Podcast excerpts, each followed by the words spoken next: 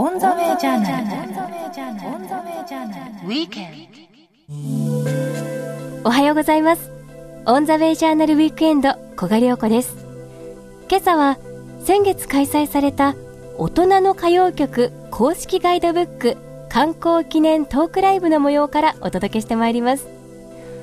大人の歌謡曲心ときめく青春ヒット曲集は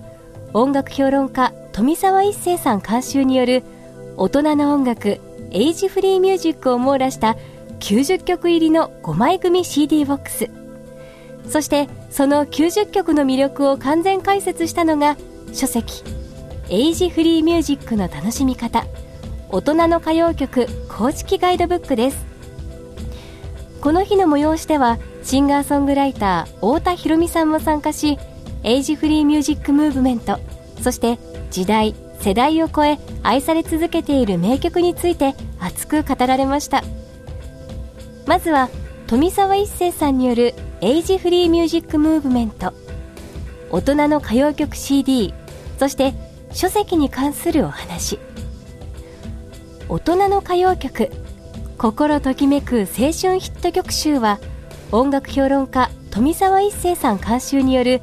大人の音楽エイジフリーミュージックを網羅した90曲入りの5枚組 CD ボックス。そしてその90曲の魅力を完全解説したのが書籍エイジフリーミュージックの楽しみ方大人の歌謡曲公式ガイドブックです。この日の催しではシンガーソングライター太田博美さんも参加しAge Free Music Movement そして時代世代を超え愛され続けている名曲について熱く語られました。まずは、富澤一誠さんによる Age Free Music Movement、大人の歌謡曲 CD、そして書籍に関するお話。えー、なぜですね、えー、このトークショーをやるかっていうとですね、もちろんですね、あの、大人の歌謡曲の、えー、本が刊行されたっていうことなんですけれども、この本がなぜ刊行されたかっていうと、ちょっと遡りますと、えー、CD5 枚組ボックス、えー、先ほどロビーにこう並んでたと思うんですけれども、えー、5枚組の、えー、大人の歌謡曲、心をときめく青春、えー、ヒット曲集というのがあるんですけれども、えー、これ5枚組で90曲あるんですね。で、これをまず作ったんですね。で、これを作ったところ、思った以上に、えー、評判が良かったと。いう感じなんですね。じゃあなぜこれを作ったかというとですね、もうちょい遡りますと、えー、私がですね、今ちょうど音楽業界の、えー、メジャーレコード会社15社あるんですけれども、えー、5年ほど前からですね、えー、エイジフリーミュージック大人のキャンペーンっていうのは、えー、旗振りをやっておりましてそこでやってるんですね。でなぜエイジフリーミュージック大人の音楽をやったかと言いますともう一段階上げますと CD が売れないという今ですねそういう状況になってるんですね。1998年の時にはですね、えー、6000億円これはあの、えー、CD と DVD ですよね。だと音楽配信全部入れた中で音楽業界の、えー、売り上げが6000億あったんですが、去年はですね、えー、なんてことが3100億円ということは半分ぐらいになっちゃったということですよね。なぜやっぱりね、これ売れなくなってきたのかというと、まあいろんなことありますよね。えー、若い人たちが出てきて、え、今音楽配信がありますよね。で、CD 買わないんですね。で、私今ですね、小美学園っていうところで授業を教えてるんですけども、大体二十歳くらいの人で、CD 買ったっていうなかなか買った人もいなくて、CD を聞いたこともないっていうね、そういう人たちもいるんですね。CD プレイヤーがないんです今ね。じゃあ何、あの、聞いてんのってみんなラウンドードですよね。で、聞いてますっていうことでね。で、あとですね、その彼らがダウンロードして、どんどんどんどん CD が起こった分だけダウンロードでカバーできれば全然問題なんでないんですが、CD は売れないわ、音楽配信は売れないわっていうことですよね。じゃあどうしたらいいんですかということをですね、今、音楽業界では一つの課題になってるんですね。その中で私が提唱しているのは、若い人はもう CD 買わないと。まあ多分これからそういう流れになると思うんですね。でもですね、えー、ここにいらっしゃるこう皆様方、ねえー、私は63なんですけれども、多分皆さんですね、まさか30代っていう方はそういらっしゃらないと思うんですね。50以上とか60とかね、そういう感じだと思うんですけれども、要するに我々の世代、70年代フォークとかニューミュージックとか、えー、で青春時代を送った、えー、人たちなんですけれども、その人たちはね、やはり CD を買ってくださるんですね。で、私もある日ですね、ずっとこう見てたところ、えー、5年ほど前ですけれども、千の風になってって知てらっしゃいますよね。秋川正彦君。えー、彼は声楽ですから、本当にクラシックですよね。でもこれは業界的に言うと演歌歌謡曲に入っちゃう。でも演歌歌謡曲でもねえだろうと。でも J-POP でもないでしょっていうことですよね。それからあと、割れ木工なんか知ってますあの、杉本マスソンの。で、彼も演歌歌謡曲に入れられてるけれども演歌歌謡曲がないと。でも J-POP ではないことは確か。ですよね。あと、秋元純子さん。秋元純子さん58歳でデビューして、還暦で、えー、紅白に出てるんですね。で、秋元純子さんも演歌歌謡曲に入れられてますが、演歌歌謡曲とも言いにくいし、そうかと J-POP でもない。じゃあこの人たちを一体何て言うのっていうふうに、ふとある日考えたんですね。そして、えー、私が得た結論は、大人が聴けるいい歌じゃないのと。っていう感じですね。そ大人が聴けるいい歌を私はエイジフリーミュージックと名付けた。ですよね。それで、エイジフリーミュージック、大人の音楽ということで、業界を挙げてキャンペーンやりましょうっていう話になって、えー、今まで、えー、10回くらいやりました。で、やればちゃんと成績が出るっていう、いう感じですよね。で、それは、背景が何かというと、今日本の人口っていうのは1億2763万人いるんですよ。そして、えー、40から64歳っていうのは、えー、我々が言ってるエイジフリー世代が4358万人ですね。から65歳から上が、えー、3074万人いるんです。で、単純計算で40歳以上は7432万人いるわけですね。一方、10歳から24の人は1800人しかいないです。1800万人しかいない。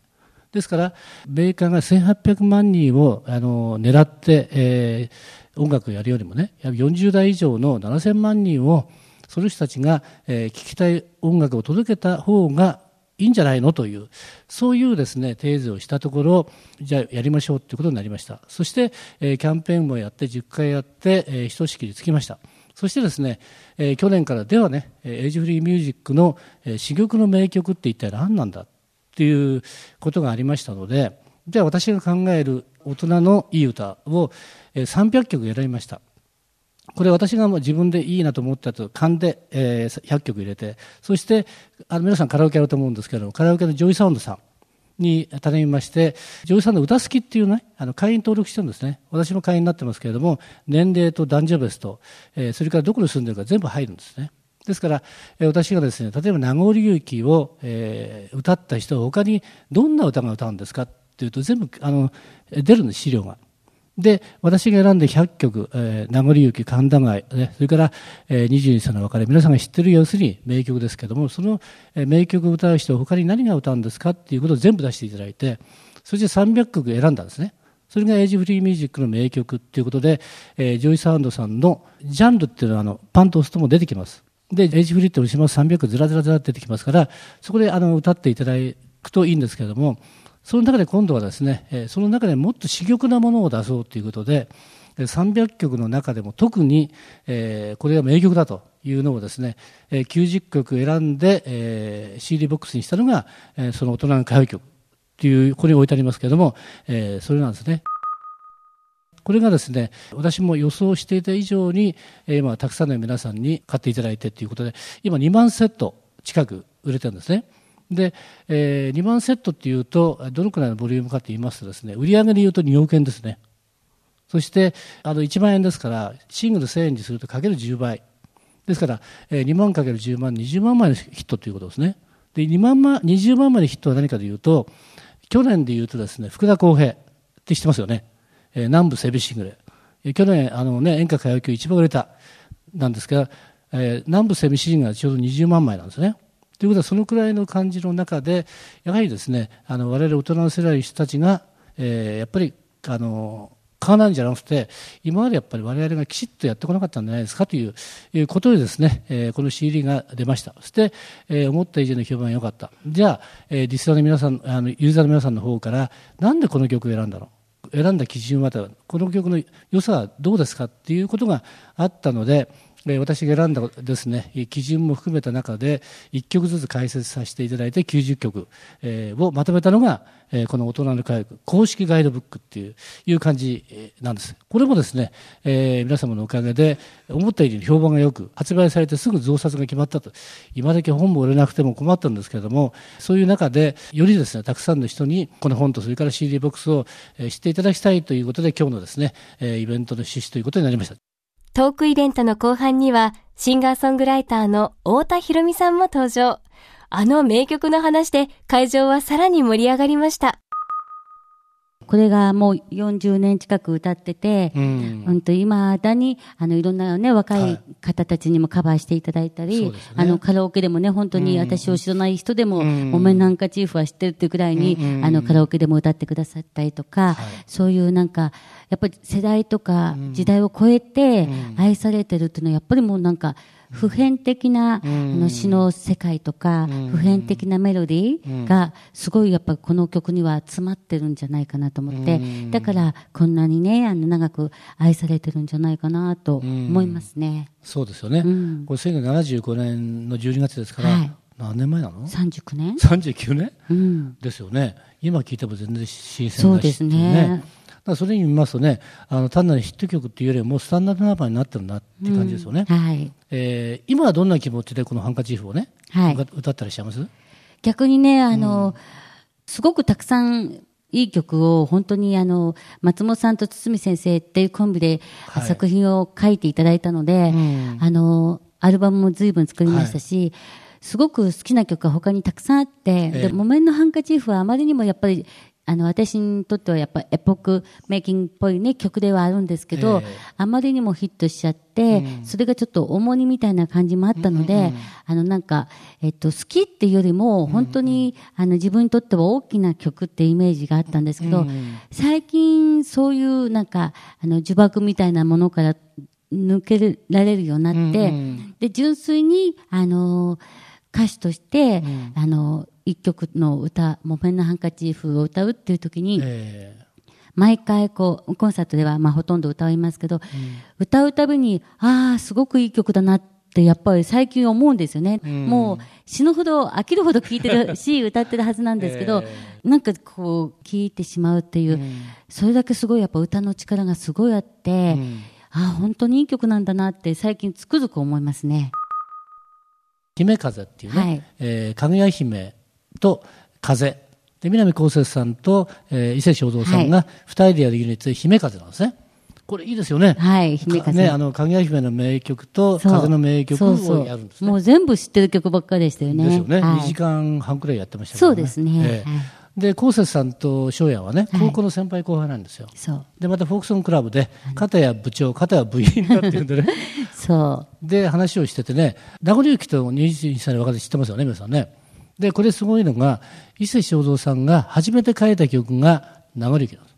2曲目が22歳の別れそうなんですよね。ですよね。で、なぜ書いたかというと、それまではですね、あの、作詞担当だったのね。はい。それで神田川が売れて、えー、3階建ての歌って一番最後のね、はい、オリジナルアルバムがあるんですが、それで昴生さんが、えー、翔也にね、えー、これは売れるから、このアルバムはね、ね売れるから作詞作曲書きなさいと。2曲。ね、業務命令を出したという感じですよね。はいそして、あの、締め切り終わってきて、もう他の人に頼もうかって言った時にできましたっていうのがあの2曲だっていう感じですよね。あれ2日間なんですね。1日目に名残雪、2日目が22歳の別れ作ってるんですよね。ねそれがですね、そうですよね。大変ですよね。で、手話に聞いたんですけど、その時ってのはやっぱり天から降ってきたっていう感じはしてましたよね。はい、だから名残雪もそうね、22歳の別れもそうな、神田川もね、まあ、素晴らしい曲ですけれども、ね、本当にだからその中で言うと、この木綿のハンカチーフをね、中で入ってくると、やっぱりスタンダードナンバーに入ってるっていうことですよね。まあ、そんだけのあの歌を作ることも難しいし、またそれを歌に出会うこともね、そうですね非常にやっぱりこれはね、うん、もう運命として言いないんじゃないかなっていう。はいうん、オン・ザ・ウェイ・ジャーナル・ウィークエンド。今朝は先月開催された大人の歌謡曲公式ガイドブック観光記念トークライブの模様からお届けしています。ここからはエイジフリーミュージック、大人の歌謡曲 CD 監修者、そして大人の歌謡曲公式ガイドブック著者の富澤一世さんからのメッセージをお届けいたします。オンザウェイジャーナのウィークエンドをお聞きの皆さん、改めまして富澤一世です。え今朝は大人の歌謡曲公式ガイドブック観光記念トークライブの模様からお届けしてまいりましたけれども、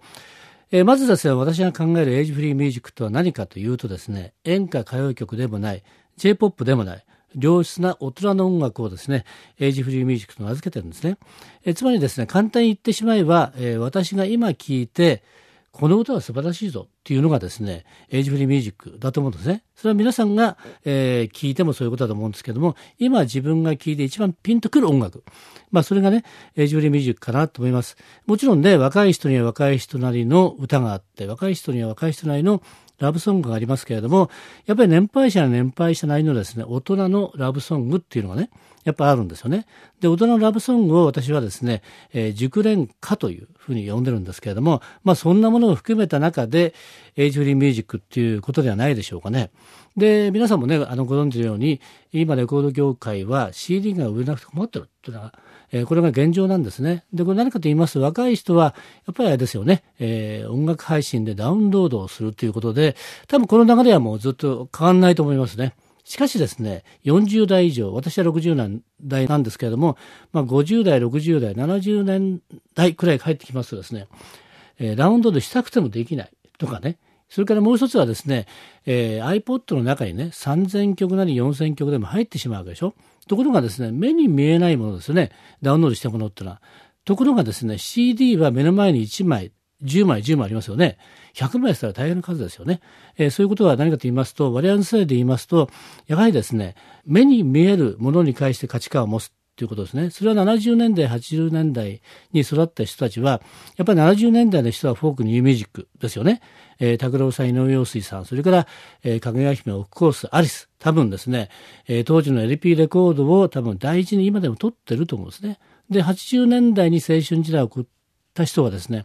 80年代のやっぱりですね、ロックですね。えー、こちらもですね、自分がね、買ったレコード CD もありますけれども、大切に保管してるっていう感じだと思いますよね。えー、ですからそんなですね、我々エイジフリー世代がですね、えー、今もなおね、え魅力的に感じてるのは何かというと、そういうですね、大人の、えやっぱりラブソングであったり、大人の、え音楽であったり、そしてですね、今で言うと CD、そういうものに関して、えー、もっと聞きたい、もっと持ちたいと思っているのではないかなという感じがしております。レコード会社の方はですね、これは昔からそうなんですけれども、まあ、レコード購買者層、今で言うと CD 購買者層、まあ、えー、ダウンロードでもそうですけど、音楽買う人たちは、大体10代から20代っても決まってるんですね。その若者に関して向けてきたけれども、でも40代以上の7000万人もいるですね、エイジフリー世代に関してきちっと目を向けてくれなかったんですよね。ここやっぱりおかしいんじゃないかなと私は思ったんですね。まあそんなことを提唱しましてですね、やっぱり40代以上の7000万人の方たちがえー、いい音楽を待ってるわけですから、そちらに関してなんかちゃんとやりましょうっていうことは私がですね、提示しました。そこにですね、メジャーレコード会社16社が乗って、エイジフリーミュージックキャンペーンっていうのがですね、始まっても6年経ちましたね。で、え、キャンペーンも10回も重ねております。そして今はね、えー、各社がですね、やっぱりエイジフリーマーケットをちゃんとしなくちゃいけないんじゃないかなということでですね、えー、今ですね、そこに全ての力をかけてくるっていう感じだと思いますよね。たくさんいい曲いっぱいありますから、まだまだですね、えー、こういう CD ボックスを作ってですね、活性化していきたいと私は思っております。それからまたね、昔のあの、ね、曲をね、名曲を活性化しているだけではダメなので、新しい人たちにもできて、あの、出てきてほしいなというふうに思っています。そうしないとですね、秋元純子さんみたいな人が出てこないですよね。秋元純子さんは、えー、58歳でデビューして、えー、還暦のところに紅白出たわけでしょで、その後ですね、レーモンド松山もそうですね、えー、58で出て今、えー、彼私と一緒ですから、で、五木ひろしさんに書いた夜明けのブルースがですね、ヒットしてるですよね。だから秋元純子、レーモンド松山が出てくるわけですから、それ考えてみると、えー、50過ぎ、60過ぎの歌のうまいおじさんおばさん探せっていうのがですね、今私の、えー、テーマになっています。まだまだですね、たくさんいいね、アーティスト、それから、えー、素晴らしい歌を持っている人たちがいるのではないかなと思っております。そんな人たちが出てきて、えー、日本の音楽がですね、もっともっと活性化していくために、えー、 Age Free Music キャンペーンをですね、張って、えー、私は頑張り続けたいと思いますので、えー、皆さんどうぞよろしくお願いしたいと思います。えー、ということで、えー、富澤一誠でした。ありがとうございました。 On The Way Journal。On The Way Journal。Weekend。